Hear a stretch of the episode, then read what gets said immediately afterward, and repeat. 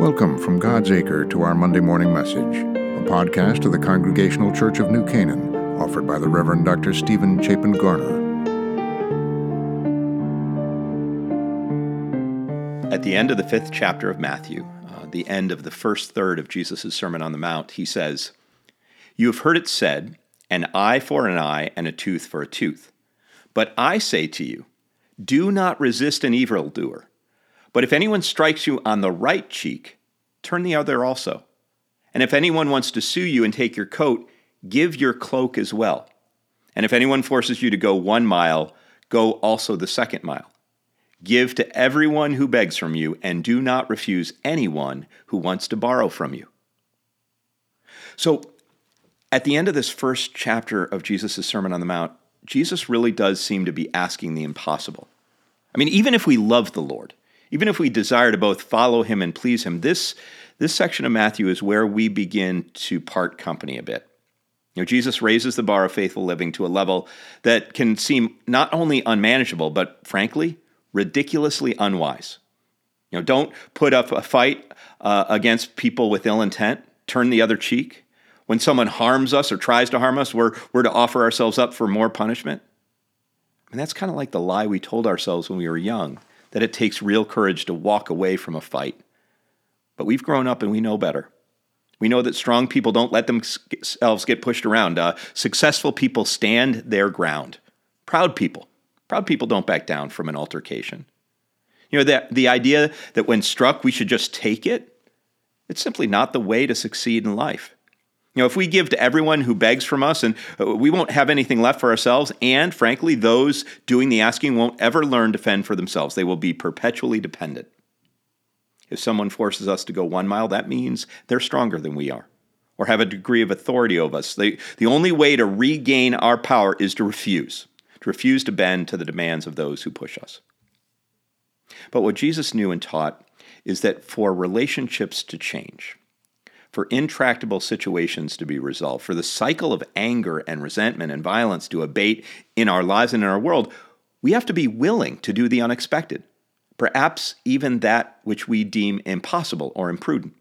You know, meeting anger with love, meeting disappointment with hope, meeting judgment with mercy, holding back, holding back when we want to lash out, going the distance when we'd rather give up.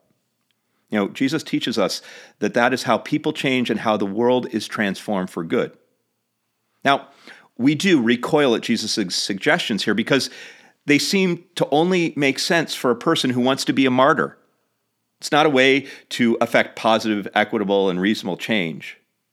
But here's the thing when we look at our lives and our relationships honestly, when we look at the state of the world, I mean, should we not question the sensible relational practices we're currently engaging in? I mean, if our if our relational intuition and inclinations do not seem to be working particularly well, if choosing to navigate life by our own code of conduct and instead of Jesus' instructions is not producing healthy, faithful, loving outcomes, should that not give us pause to consider a different path?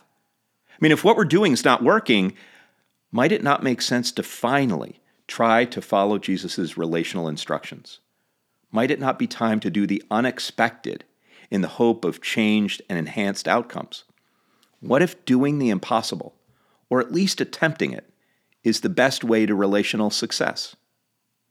So I want you to take time uh, to think about a relationship or think about a situation that, that involves others and you that, that's not going particularly well at the moment. I want you to think how are your reactions, your behaviors, your approach to this situation actually contributing to the difficult dynamic? And in terms of a, a practice, when you find yourself agitated with someone, when you find yourself agitated with something today, instead of reacting and responding with anger, uh, resentment, or frustration, respond with reserve, respond with generosity, respond with patient endurance. Let's pray. Lord God, you know we, we react so instinctively at times. We respond without thinking, we make gut decisions. We're more, more than willing to fight when challenged. We are part, Lord, of a cycle of violence and careless living that keeps relationships in peril and your world in bondage. Somehow, uh, we need to live differently. We need to act differently and to respond differently if that cycle is ever to be broken. Lord, help us to do the unexpected, that which we believe is impossible, so that unhealthy patterns of living might change in the world, but also within us. In Jesus' name we pray. Amen. To learn more about the Congregational Church of New Canaan and to connect with the messages and the ministries of our church, visit us at www.godsacre.org. God bless you, and have a wonderful week.